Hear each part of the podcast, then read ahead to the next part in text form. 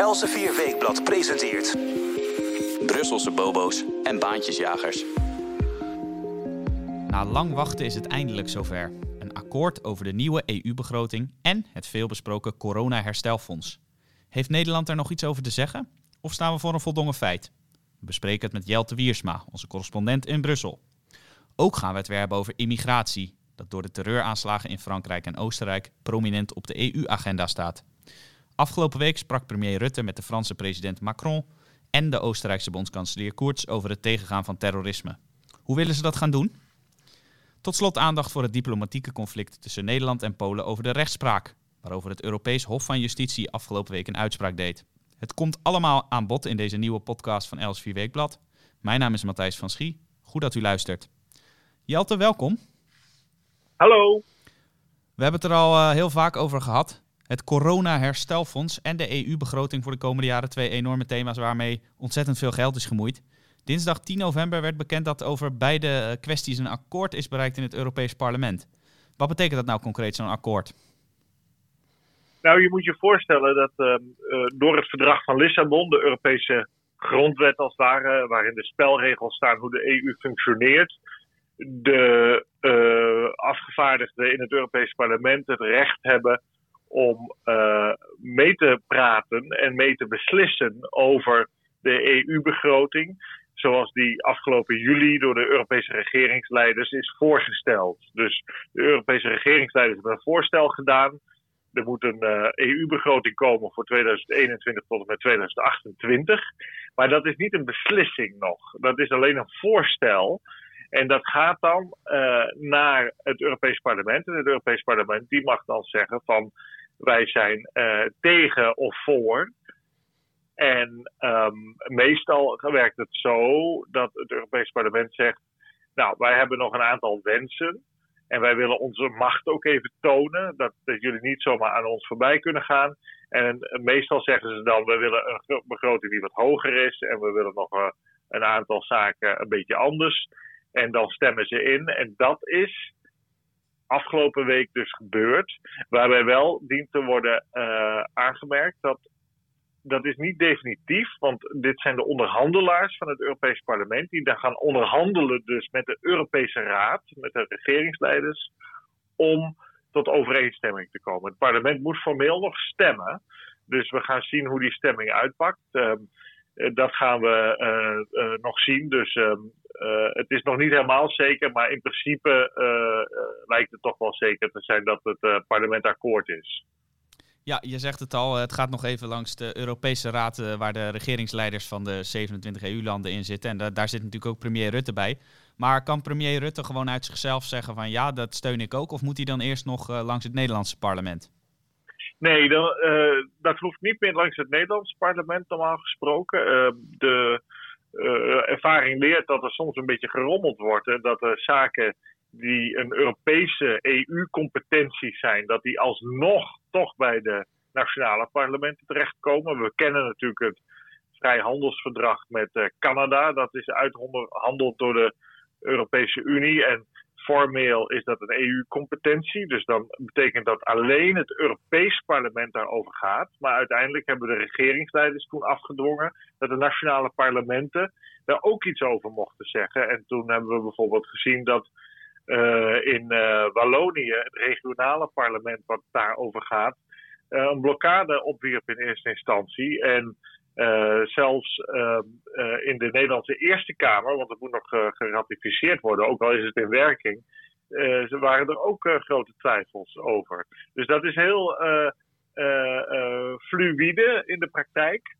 Hier, wat betreft de begroting, is het wel zo: het parlement bepaalt, het Europees parlement en de nationale parlementen hebben daar eigenlijk dan niks meer over te zeggen.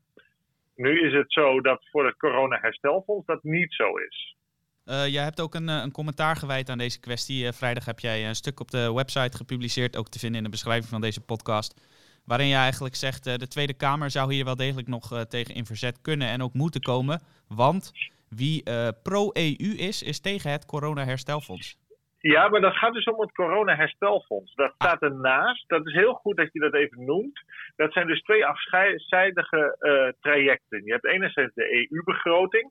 Dat is zo'n 1000 miljard euro voor 2021, 2028. Dus ja, je moet rekenen zo'n 150 miljard per jaar. En daarnaast heb je het corona-herstelfonds van 750 miljard euro per jaar. Dat is eh, wel tijdens dezelfde EU-top in juli door de regeringsleiders uitonderhandeld. En dat was in die onderhandelingen ook wel onderdeel van het hele pakket. Dus uh, voorwaarden die in, de, in de EU-begroting werden gesteld, hadden ook weer effect op voorwaarden die uh, voor het herstelfonds werden geëist, enzovoort. Maar dat is een op zichzelf staand uh, fonds. En het corona-herstelfonds heeft een nieuwigheid in zich. Dat is dat de Europese Commissie voor het eerst het recht krijgt om geld te gaan lenen op de kapitaalmarkt. En dat recht is een nieuwe competentie, of zou een nieuwe competentie zijn voor de Europese Unie. En uh, de, aangezien de nationale parlementen het monopolie hebben op begrotingen. Ze noemen dat dan het begrotingsrecht. Dat ligt exclusief bij de nationale parlementen. Is uh, het verplicht dat het langs de nationale parlementen gaat.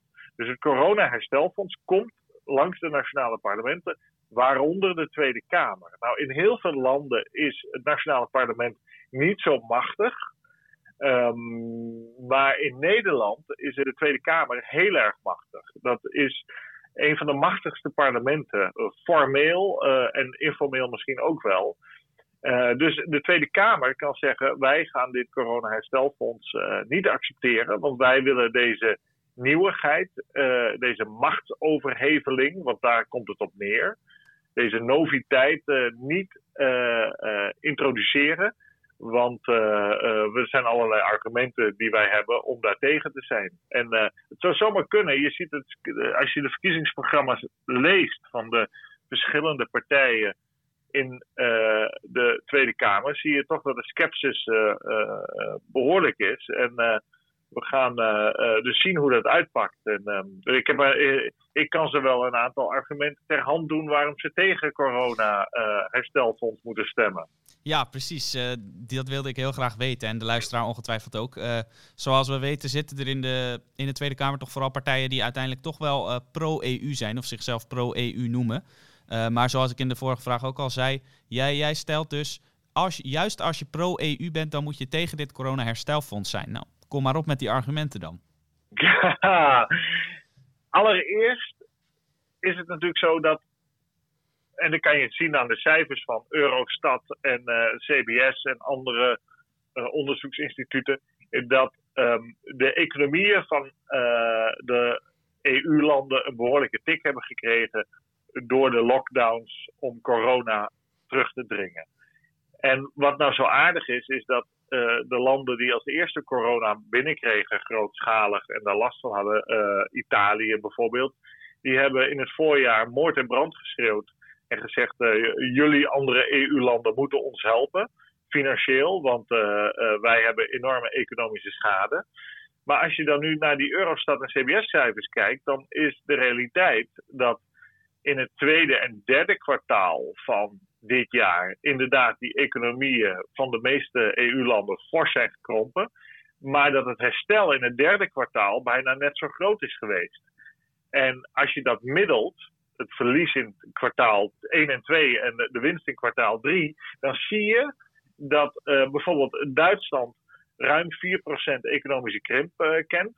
Maar dat geldt ook voor Italië en Frankrijk. Dus die zitten heel dicht bij elkaar. Dus het is niet zo dat Italië of Frankrijk extra getroffen zijn uh, ten opzichte van bijvoorbeeld een land als Duitsland. Dan geldt ook nog dat uh, de Europese Raad, de regeringsleiders, hebben afgesproken dat landen veel meer mogen lenen dan ze eigenlijk mogen volgens het Groei- en Stabiliteitspact. Dat zijn de euroregels. Niet meer dan 60% staatsschuld, een maximaal tekort van 3% op het nationaal inkomen wat betreft de staatsbegroting. En uh, het argument vanuit een aantal landen dat zij dus geld nodig hebben omdat zij zo zwaar getroffen zijn, ja, dat gaat gewoon niet op. Want Duitsland is net zozeer getroffen als Italië. Maar Duitsland heeft natuurlijk, en dat is misschien ook wel gelijk de reden dat, dat Italië er zo op hamert dat zij zo zwaar getroffen zijn. Duitsland is natuurlijk, heeft zijn zaakjes een stuk beter op orde. En dat geldt ook voor bijvoorbeeld Nederland en, en andere noordelijke landen. Dus, dus nou ja, dat, dat is inderdaad een, goed, een punt. Um, de uh, staatsschulden zijn in het noorden veel lager. En de, dus de vuurkracht in het noorden is veel groter om uiteindelijk ervoor te zorgen dat, dat, dat de economie een oppepper krijgt en bedrijven die op zich wel vitaal zijn, gered worden. Maar dat doen ze in Italië en Frankrijk ook. Um, waarbij ook nog geldt, ja, als jij je aan de euroregels hebt gehouden, dan ben jij nu sterker. dus um, en de EU, zoals we alle weten, is een rechtsorde. En ja, er zijn een heel aantal landen die accepteren die EU-regels niet. En die euroregels, die houden zich daar niet aan. Maar ja, ze schieten daarmee zichzelf in de voet. Um, dus als jij pro-EU bent, dan ben jij pro het, uh, het organiseren van een EU-rechtsorde. En dan moet je er ook automatisch voor zijn dat die rechtsorde ook gehandhaafd wordt.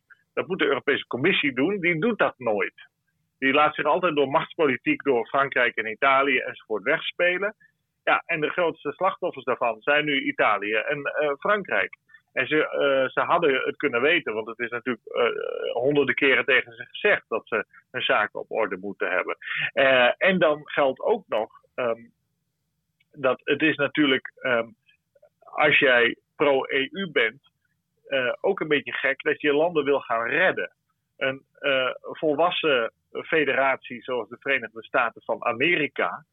Daar worden staten uh, gewoon uh, aan hun uh, faillissement overgelaten op het moment dat zij hun schuldeisers niet meer kunnen terugbetalen. Dus dat zou betekenen dat als Italië de schuldeisers niet kan terugbetalen, en dat zijn Italiaanse banken, dat zijn misschien ook wel de andere banken, dat is ook de Europese Centrale Bank.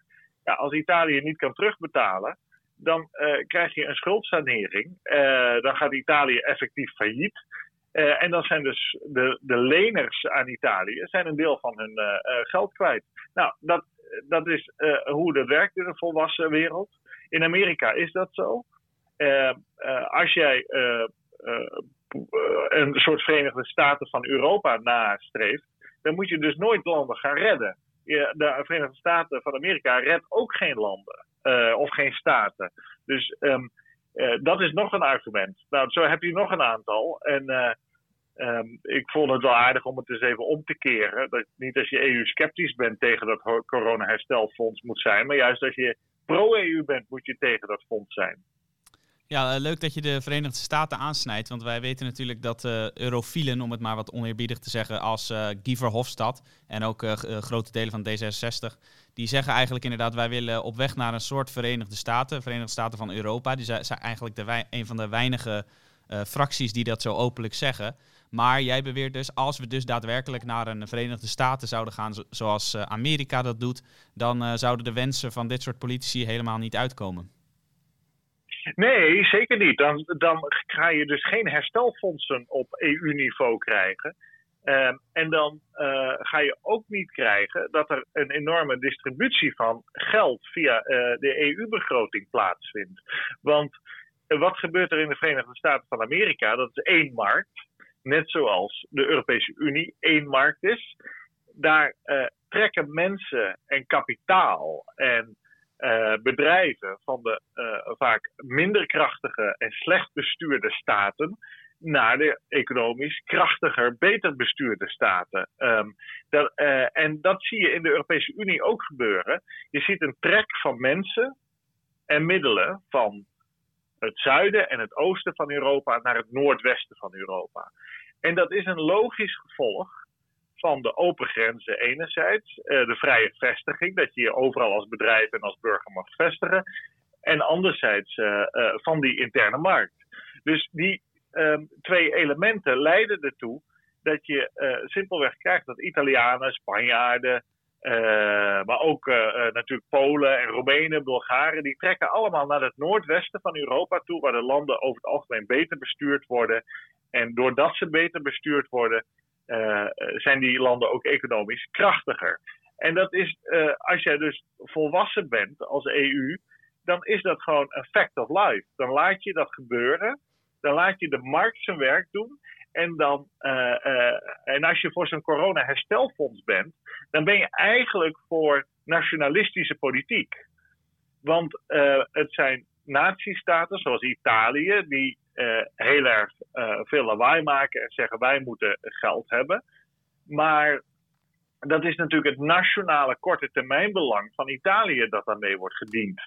Het lange termijnbelang voor de hele EU is niet het individuele belang van Italië, hoe de economie er daarvoor staat. Nee, dat is het gemiddelde van de EU, hoe het gemiddelde van de EU ervoor staat. En als Italië het slecht doet, maar Duitsland en Nederland en Oostenrijk doen het heel veel beter en die compenseren dat verreweg en de hele EU-economie gaat wel omhoog, ja, dan is daar dus helemaal geen probleem te constateren. Dus het is eh, nationalistische politiek van uh, de Fransen, de, die het coronaherstelfonds eigenlijk hebben bedacht, uh, van de Italianen, om geld naar hun nationale staatskas over te hevelen. En door dat prisma bekeken, uh, kan je niet anders concluderen dat je tegen dat herstelfonds moet zijn als je pro-EU bent. Uh, en uh, voor ons als Nederland zit er gewoon in het vat. We merken dat ook elke dag. De gevolgen van het redelijk goede bestuur in Nederland en de economische slagkracht, dat dat mensen uit heel Europa aantrekt. Ik bedoel, de grootste groep immigranten zijn Polen, maar we krijgen ook mensen uit alle landen binnen, hoog gekwalificeerd, mede daardoor zijn de huizenprijzen ook zo aan het op, omhoog gaan enzovoort. Dit, uh, uh, Nederland is een soort New York, uh, kan je zeggen. en Duitsland, heb ik wel geschreven, is een soort Texas. Hè? Texas heeft het geweldig gedaan. Of California, kan je ook zeggen. Silicon Valley. ja, een soort Silicon Valley van, van Europa. En in Amerika zie je ook dat mensen massaal naar Texas, Silicon Valley is dan in California, dat ze dat, naar dat soort staten toetrekken. Uh, er zijn staten, daar wonen, wonen, een half miljoen mensen. En er zijn staten zoals California, daar wonen meer dan 40 miljoen mensen.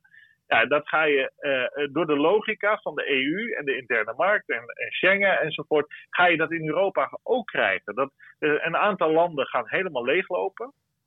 Um, en een aantal landen die zullen nog dichter en veel dichter bevolkt zijn dan ze nu al uh, uh, zijn. En dat kan je niet leuk vinden, maar um, dat is wel uh, um, het, het, het, resultaat van een pro-EU-agenda, om het zo te zeggen, om alle grenzen open te maken en de vrije vestiging mogelijk te maken. Ja, interessante stof tot nadenken dus over dat uh, corona-herstelfonds. De pro-EU-mensen schrikken eigenlijk van het succes van hun, hun, voorstellen. Uh, en uh, dan denken ze, ja, maar dat willen we dus ook niet, dat Italië bijvoorbeeld gaat leeglopen. Ja, maar ja, dat, jullie hebben het zelf bedacht. Dat had je ja. kunnen voorzien natuurlijk. Je hoeft maar naar Amerika te kijken, om, en dat wordt vaak als voorbeeld gebruikt, om, om dat te zien. Dus ja, ik moet daar dan wel op lachen. Ik denk, ja, dit, dit is toch wel heel ironisch. Zeker. Nou uh, heb je het gehad over de, de open grenzen in economisch opzicht. Dat, uh, dat mensen inderdaad door dat uh, Schengengebied, waar we het straks nog over gaan hebben, dat die door heel Europa kunnen reizen op zoek naar de, de beste plek om te wonen voor een baan, het meeste geld te verdienen. Maar er is, er is ook nog een andere reden dat, dat mensen door Europa reizen en gebruik maken van die open grenzen. En die is toch wat minder fraai.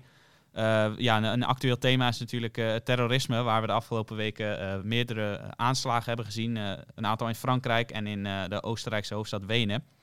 En dinsdag, dinsdag 10 november, sprak onze premier Rutte met onder andere Emmanuel Macron, president van Frankrijk, en Sebastian Kurz, de bondskanselier van Oostenrijk, over de bestrijding van terrorisme. Hebben ze daar eigenlijk nog iets bij bereikt bij dat overleg?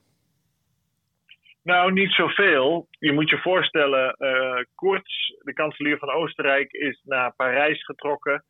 Uh, heeft daar uh, met Macron gesproken. En via video hebben zij ook gesproken met Merkel en Rutte. het meest saillante in eerste instantie was dat de Italiaanse premier Giuseppe Conte niet was uitgenodigd. Die mocht er niet bij zijn. Nou, de Italiaanse media waren furieus. Die zeiden dat een klap in het gezicht van Italië. Is Italië is ook een grensland, hè? Dus een belangrijk land ook voor de buitengrens van de EU.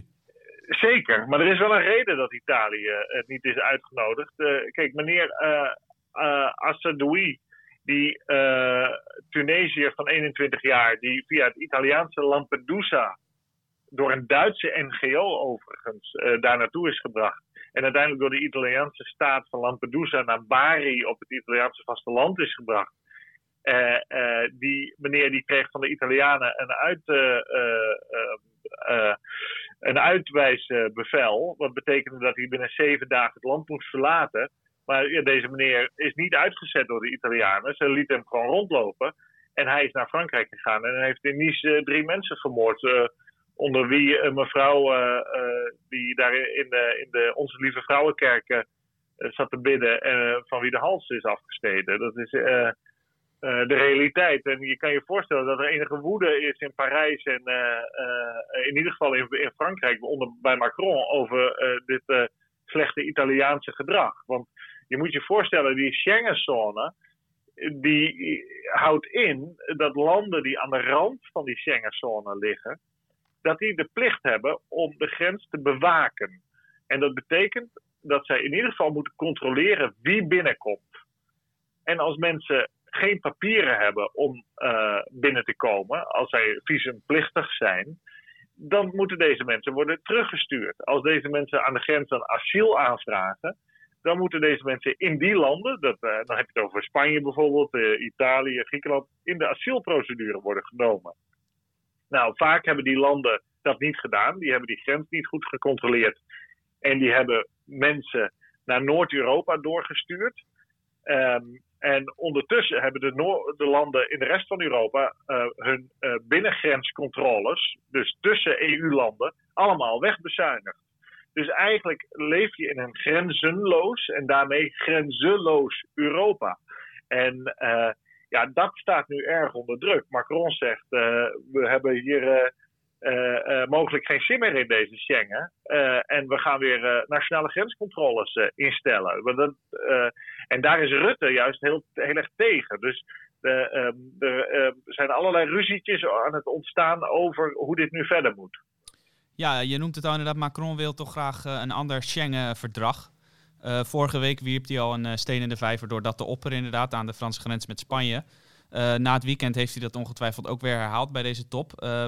Hij heeft uh, dus van Rutte geen bijval gekregen. Uh, heeft hij dat wel gehad van bijvoorbeeld uh, Merkel en Koerts? Nou, Koerts zit ook op die lijn. Die eh, opereert onder de slogan een Europa dat beschermt. Um, en daar valt bij hem, wat hem betreft, ook wel meer controle aan de binnengrenzen, zoals het genoemd wordt, onder. en de Oostenrijkers die zijn al vaker actief geweest langs de Italiaanse-Oostenrijkse grens en hebben de boel een paar keer helemaal afgegrendeld. Uh, uh, dus we uh, zien dat Angela Merkel juist de reflex heeft, die grenzen moeten open blijven. Dat is ook haar historische achtergrond als dame van achter het ijzeren gordijn. Ze komt natuurlijk uit Oost-Duitsland. En dat is ook een Duitse lijn al heel lang. Want het Duitse trauma is ook dat eigenlijk in het hart van Europa min of meer geïsoleerd raakt. Dat vinden de Duitsers altijd ongemakkelijk. Um, ja, en als je daarbij... eenmaal uh, Wir schaffen das hebt gezegd, zoals Merkel in 2015 zei, ja, dan kun je ook moeilijk meer terugkrabbelen. Nee, dat is ook zo. Alhoewel Duitsland heeft toch ook een aantal keren de grens uh, dichtgegooid hoor. Met het WK voetbal in 2006 bijvoorbeeld. Maar ook na Weerschaffendas zijn er stevige grenscontroles ingesteld in, in Duitsland. Onder meer door Beieren. Want Beieren heeft gewoon zijn eigen politiekorps natuurlijk. En uh, die hebben uh, uh, daar grenscontroles ingesteld. Maar het is een, een kwestie die nog wel even door gaat sudderen. Want in de, of tijdens de Europese top, de Europese Raad van Regeringsleiders in december, rond de 20 december is dat, gaan de regeringsleiders hier uh, nog weer over praten. Uh, en Macron heeft beloofd met concrete voorstellen te komen om Schengen te veranderen. Nou, dat is wel een revolutie, want Schengen wordt gezien als een van de grote verworvenheden van de Europese Unie.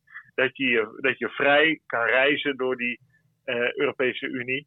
En er is al vaker geopperd, ook wel uit, vanuit Nederland overigens, door een aantal politici, van moeten we niet naar een kleinere Schengengebied? Zonder Spanje, zonder Italië, maar wel met Frankrijk en Duitsland en, en de Benelux en Nederland. Nou, dan ben je eigenlijk weer terug bij, bij het Schengen zoals het ooit in 1985 is afgesproken. Dat waren die vijf landen die ik noemde. En dan mocht Italië ook al niet meedoen, want Italië werd niet vertrouwd.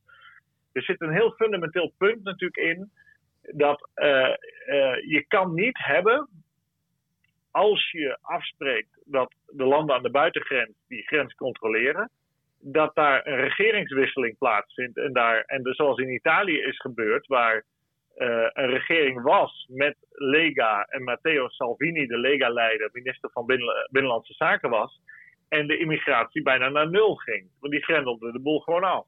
En die stuurde al die Duitse eh, NGO-boten uh, weg. En die was heel effectief. Maar ja, sinds bijna anderhalf jaar hebben we in Italië een uh, PD uh, vijf sterren regering. Ja, en die zegt, nou ja, wij zijn wat milder. En wij willen wat meer mensen, wij laten gewoon wat mensen binnen. En die bepalen dan dus in Rome dat er mensen binnenkomen. En die mensen komen dan ook Nederland binnen. Dus de sleutel naar Nederland ligt in landen zoals Rome, in, in, uh, of in, in, in hoofdsteden zoals Rome, in Athene, in Madrid en dat kan natuurlijk niet. Uh, als, je, als je wat afspreekt, dan uh, moet je het ook nakomen. En, uh, dus ja, al, die landen, al die landen die eigenlijk aan de randen van Europa liggen, je noemt ze al Italië, Griekenland en ook Spanje, die hebben eigenlijk hardliners nodig wat betreft immigratie. Wil de Schengenzone zoals die nu is goed kunnen functioneren? Zeker, ze moeten eigenlijk allemaal Salvini's of Orbán, zo, hè, de premier van Hongarije, hebben die laten zien dat het prima mogelijk is om die grens af te sluiten. Er is heel vaak beweerd dat kan niet. Nou, dat is echt onzin. Dat is, uh, uh, dat is echt totale kwats. Het kan prima. Um, dat hebben uh, meerdere landen en politici laten zien. Alleen wat niet kan is natuurlijk dat je een regeringswisseling in zo'n land hebt. En dat, dat, dat ze dan opeens de grens weer openzetten. Omdat zij tussen haakjes humaan willen zijn. Want daarmee beslissen zij dus voor de he het hele Schengengebied. Nou, een van de oplossingen die wordt geopperd is uh, om Frontex, dat is de grenscontroleorganisatie, niet bewakingsorganisatie, maar grenscontroleorganisatie. Dat zit trouwens in Warschau in Polen. Uh, niet op de strategisch meest logische plek, maar goed. Die, die uh, club die moet worden uitgebreid. Dat is al gebeurd de afgelopen jaren. En uiteindelijk zou er een politiemacht moeten komen onder EU-vlag die die grens gaat controleren. Zodat niet meer de uh, nationale regeringen van die landen bepalen uh, hoe het gebeurt, maar dat alle landen samen bepalen dat die grens, uh, hoe die grens gecontroleerd wordt. En die, die nou, macht die, die van Frontex, want ik kan me herinneren, een jaar geleden geloof ik, langer zelfs al, namen we daar een podcast over op dat die uh, grensmacht ook bewapend zou moeten worden. En uh, we zijn inmiddels dus meer dan een jaar verder en dat is eigenlijk nog steeds niet gebeurd. Is dat nou typerend voor de EU op dit gebied? Nou ja, kijk, dat is een heel goed punt. Dat is het punt natuurlijk. Zo'n EU-grens of grensbewakingsmacht, dat komt maar niet van de grond. Het wordt ook helemaal niks natuurlijk. Er zijn allerlei praktische bezwaren tegen. Het is heel ingewikkeld ook juridisch, want je krijgt dan Nederlandse grenswachters in een EU-uniform op Italiaans grondgebied. Nou, ga er maar aan staan en hoe moet dat dan allemaal? En je kan je voorstellen, de eerste keer dat er een keer geschoten gaat worden, om wat voor reden dan ook, uh, uh, wordt iedereen weer in de media bewerkt of in de meeste kranten van, oh, dit is schandalig wat Europa doet en het is niet humaan. Dus um, dat wordt allemaal heel ingewikkeld. Dus Macron die zegt dus eenzijdig, ja, ik ga mijn grensbewaking opschroeven. Ik ga van 2400 grenswachters naar 4800 grenswachters. Vooral aan de Italiaanse, Franse en uh, Spaans-Franse grens. En um, ja, en dat lijkt mij de enige mogelijkheid. En er wordt vaak gezegd, uh, Rutte is daar één van. Van ja, die grens moet open blijven, want het is van economisch belang. Ja, dat is waar. Maar je kan natuurlijk die grens heel goed controleren, die binnengrenzen in de EU, zonder dat je uh, meteen iedereen daar uh, aanhoudt en de kofferbak gaat controleren en de paspoorten gaat controleren. Dat hoeft natuurlijk helemaal niet. Er zijn talloze mogelijkheden met slimme databases, die zijn er al op EU-niveau ook. Maar bijvoorbeeld kentekenuitwisseling van auto's en vrachtauto's en zo, die, dat wordt nog steeds heel slecht gedaan. Uh, er zijn allerlei vrij simpele mogelijkheden om aan die binnengrenzen, die nationale landsgrenzen, veel meer filters aan te brengen. En als je dat doet, dan zet je automatisch veel meer druk op uh, Griekenland en Italië en Spanje om hun eigen grens en daarmee ook de buitengrens van Schengen te bewaken. Want uh, ze weten dat ze dan de mensen die binnenkomen niet meer zomaar naar Noord-Europa kunnen reizen. Dat die mensen die er allemaal uitgefilterd zullen worden. Want als Oostenrijk, Zwitserland, geen EU-land, wel Schengen. En Frankrijk de Italiaanse uh, grens gaan uh, controleren, dan houden ze gewoon mensen tegen. Dan zegt u, u mag niet mijn land binnen, blijft u maar lekker in Italië. Ja, dan ja, zitten al die landen ermee opgescheept. Er, maar reken maar, dat hebben we eerder gezien, nadat Oostenrijk, Italië en uh, of Zwitserland en Frankrijk de grens met Italië dicht hadden gegooid. Dat is gebeurd in, na de jaren 2015. Dat Italië wel degelijk maatregelen neemt ook onder een linkse regering. Want toen had je een regering met de, Partito Democratico, de PD, de Sociaaldemocraten. En die gingen toen ook heel hard tekeer tegen immigratie. Want die mensen bleven opeens allemaal in Italië. En dus dat blijkt in de praktijk de enige effectieve wijze te zijn om, om EU-grenslanden die wankelmoedig zijn, dat is niet Hongarije of Polen, maar wel Italië, Griekenland, Spanje, om die te dwingen hun nationale grens uh, te controleren. Dus ik denk dat je er uiteindelijk niet aan ontkomt. Zoals vaak is Schengen een onvoldragen vrucht. Slordig uh, in elkaar getimmerd uh, door vorige generaties politici. Daar draagt uh, de, ook de huidige generatie politici, die, die zit daarmee. En die kunnen eigenlijk niet anders, denk ik, dan terugplooien op weer nationale grenscontroles. Ja, het klinkt inderdaad als een verstandige zet van Macron om dat in te stellen in Frankrijk. we gaan inderdaad zien bij die EU-top in december wat hij nog meer voor plannen heeft en of dat dan ook door andere EU-landen wordt overgenomen. Interessant om in de gaten te houden. Uh, tot slot gaan we nog even hebben over een onderwerp dat ook al enkele podcasts geleden aan bod is gekomen, namelijk uh, het conflict tussen Nederland en Polen. Dat gaat met name over de rechtspraak, want volgens Nederland is die in Polen bepaald niet onafhankelijk. En daarom wilde Nederland ook even geen verdachte, geen Poolse verdachte meer uitleveren aan Polen. Het was een heel ingewikkelde kwestie. Misschien kun je die nog heel veel uitleggen voordat we de nieuwe ontwikkeling op dit gebied gaan bespreken. Nou, zo ingewikkeld is het toch ook weer niet. Het komt erop neer dat Nederlandse uh, rechters en officieren van justitie zich afvragen: uh, kunnen nog wel verdachten die in Nederland verblijven en waarvan Polen een overleveringsverzoek heeft gedaan, kunnen die wel worden overgeleverd aan Polen? Want eh, wij vinden en denken en vermoeden dat de rechtspraak in Polen niet op orde is, niet onafhankelijk is, uh, niet neutraal is. Um, en uh, dat rechters daar niet zonder uh, druk van politiek kunnen vonnissen. En daarom denken wij dat we mensen eigenlijk niet meer die kant op kunnen sturen. Want dan hoeven we misschien niet te verwachten dat ze een eerlijk proces krijgen.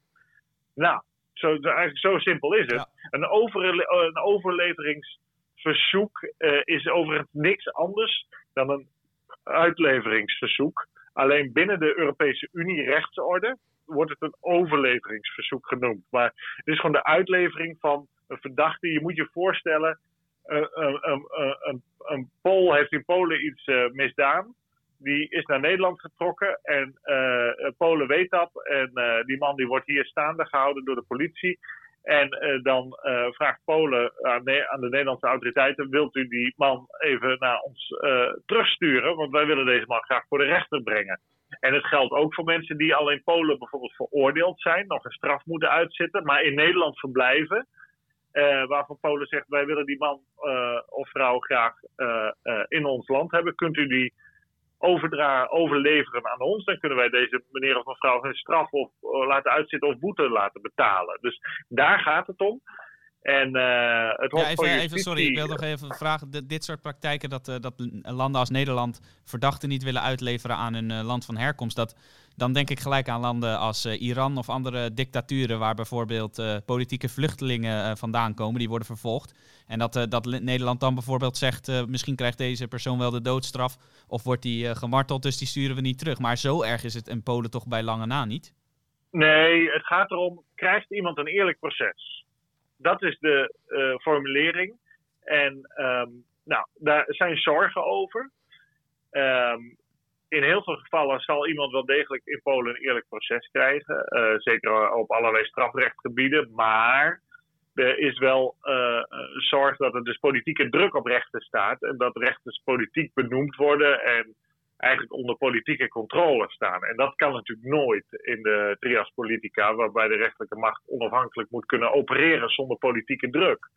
Dus nou ja, wat is er nu gebeurd? Uh, de rechtbank in Amsterdam heeft een verzoek ingediend bij het Europees Hof van Justitie en gevraagd: ja, kunnen wij niet alle overleveringen van verdachten die door Polen worden gevraagd, automatisch weigeren, omdat wij Polen niet vertrouwen. Nu heeft de advocaat-generaal Campos Sanchez Bardona, deze uh, uh, is uh, advocaat-generaal bij het Hof van Justitie, gezegd: nee, u mag niet automatisch weigeren aan Polen om verdachten of mensen die nog een straf moeten uitzitten over te leveren aan Polen. Want uh, zo uh, erg gesteld is het nou ook weer niet. U moet wel apart gaan bewijzen dat uh, het niet deugt wat betreft deze speciale verdachte. Dus um, het, de advocaat-generaal die geeft een advies aan het Hof van Justitie in deze. Dus het Hof van Justitie moet hier nog zich over uitspreken. Maar uh, die zegt nee, uh, rechtbank Amsterdam, u bent uh, te enthousiast als u zegt dat verdachten niet meer automatisch niet aan Polen kunnen worden uitgeleverd. Dat is niet het geval. Dus de rechtbank Amsterdam staat, als het althans aan Sanchez Bardona ligt, voor de taak om aan te tonen dat als Polen een overleveringsverzoek indient in Nederland, uh, in dit geval specifiek bijvoorbeeld uh, uh, voor iemand in de regio, het arrondissement Amsterdam, um, dan zal de rechtbank moeten aan of bewijzen of laten zien dat deze persoon niet een eerlijk proces gaat krijgen. En ja, dat wordt nog wel een hele klus voor ze. Maar goed, we gaan zien of het Hof van Justitie uh, het advies uh, van de advocaat-generaal overneemt. Pas dan is het definitief. Maar um, de advocaat-generaal hamert erop dat de rechtsorde van de EU zo belangrijk is in het onderlinge vertrouwen dat je niet zomaar automatisch landen kan gaan uitsluiten voor overleveringsverzoeken. Dus dat is een situatie. heel belangrijk. Uh, jij vindt het misschien ingewikkeld. Misschien is het dat ook wel hoor. Ik zeg het is niet zo ingewikkeld. Maar het is een heel belangrijke uh, kwestie. Want uh, ja, als, als op een gegeven moment uitleveringen zouden stokken, dan zeg je eigenlijk, ja, ik vertrouw je justitie niet meer en, en, uw, en uw rechtspraak. En ja, kunnen Nederlanders dat dan nog wel vertrouwen als ze bijvoorbeeld een bedrijf willen beginnen in, in Polen? Ehm, zullen zij dan niet nog twee, drie keer nadenken voordat ze Ehm, daar een vestiging openen? Ja, dat is een goede vraag. Uh, je hebt het in ieder geval helder uitgelegd. Ik begrijp het uh, helemaal nu weer en onze luisteraar hopelijk ook. En daar hebben we jou natuurlijk ook voor om al dit soort taaie dossiers uh, met al jouw kennis eventjes wat, wat duidelijker te maken. Het is nogal wat zo, die hele EU. Ruzies over, over rechtspraak, conflicten over migratie, conflicten over geld, het herstelfonds. Dat moet jou toch ook niet altijd even vrolijk stemmen dat het af en toe zo'n puinhoop lijkt in die EU. Oh, dat is toch heerlijk? dat houdt ons aan het werk, dat houdt de mensen vermaakt. En je moet je ook voorstellen, Europa is historisch altijd een chaos geweest. Dat is, er is wel geprobeerd natuurlijk om het onder één uh, uh, te brengen. De Romeinen hebben daar lange tijd uh, succes wel mee gehad, maar toch ook niet heel Europa. Het noorden, dat is, zeg ik als Fries, nooit gelukt. Want tegen de Friesen konden ze niet op natuurlijk. En ehm, zo, zo zie je dat. Uh, nou ja, Napoleon heeft het geprobeerd en uh, nog een hele reeks. maar dat lukt uiteindelijk niet. Europa is dynamisch. Landsgrenzen verwisselen, verschuiven. Nieuwe landen worden gecreëerd nog steeds. We hebben natuurlijk nu Kosovo er weer bij. En we hebben nu een land met een naamswijziging, Noord-Macedonië en zo. Ja, dan gaan we tegen voetballen, hè, volgend jaar. ja, dat gaat precies. En Dus voor, dat land heette Macedonië. Ik ben er ooit geweest. En dat heet nu opeens Noord-Macedonië. Nou, misschien scheidt Schotland zich wel af van, het, van de Britse Unie. En krijg je, weer een, krijg je een, ook weer een land erbij in de internationale arena. Dat is Europa. En er zijn verschillende politieke systemen. Er zijn monarchieën, er zijn republieken. En weet ik wat allemaal. Dat, die dynamiek is er altijd in Europa, daar horen ruzies bij. En dat houdt ons toch al een paar duizend jaar uh, aan de buis gekluisterd, ja. uh, zou ik zeggen. Dus daar maak ik me geen enkele zorgen over en ik vermaak me daar uitstekend mee. Ja, nee, je hebt ook helemaal gelijk. Als er geen chaos was, dan, dan zou het waarschijnlijk een dictatuur zijn. Dan zouden wij niks mogen schrijven en dan zouden wij eigenlijk ook niks kunnen schrijven en bespreken. Zo is het. Zo is het. Nou, dat lijkt me een, een mooie conclusie. Als je nou meer van dit soort interessante verhalen wilt beluisteren en, en lezen, dan kunt u uiteraard op de website van Elsevier Weekblad terecht, ewmagazine.nl. Ik wil u er vast op attenderen dat wij niet langer Elsevier Weekblad heten per 1 december, maar EW, dus houd dat in de gaten. Verder verandert er niks. u blijft dezelfde kwaliteit van ons krijgen als altijd en wij hopen dat u dat waardeert. Als u dat waardeert, dan Zouden wij het fijn vinden als u onze podcast wilt belonen in de iTunes Store met een beoordeling. Het liefst zo hoog mogelijk, vijf sterren bijvoorbeeld, maar dat is geheel aan u. Jelte, we zijn weer klaar. Hartelijk bedankt. Graag gedaan. En u de luisteraar wil ik ook uh, bedanken voor het luisteren. En met deze coronatijden blijven we het elke week weer zeggen. Het allerbeste, goede gezondheid gewenst en graag tot de volgende keer. Daarmee zijn we aan het einde gekomen van deze podcast. Mijn naam is Matthijs van Schie en ik wil u ook hartelijk danken voor het luisteren.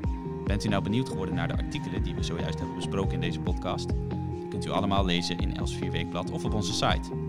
Voor een abonnement, waarbij u ook onbeperkte digitale toegang krijgt, kunt u surfen naar www.elsvierweekblad.nl. Daar kunt u zich ook abonneren op onze podcastseries. Dat kan ook door in uw favoriete podcast-app, bijvoorbeeld Spotify of iTunes, te zoeken op Els Weekblad. Dit was het voor nu. Graag tot de volgende.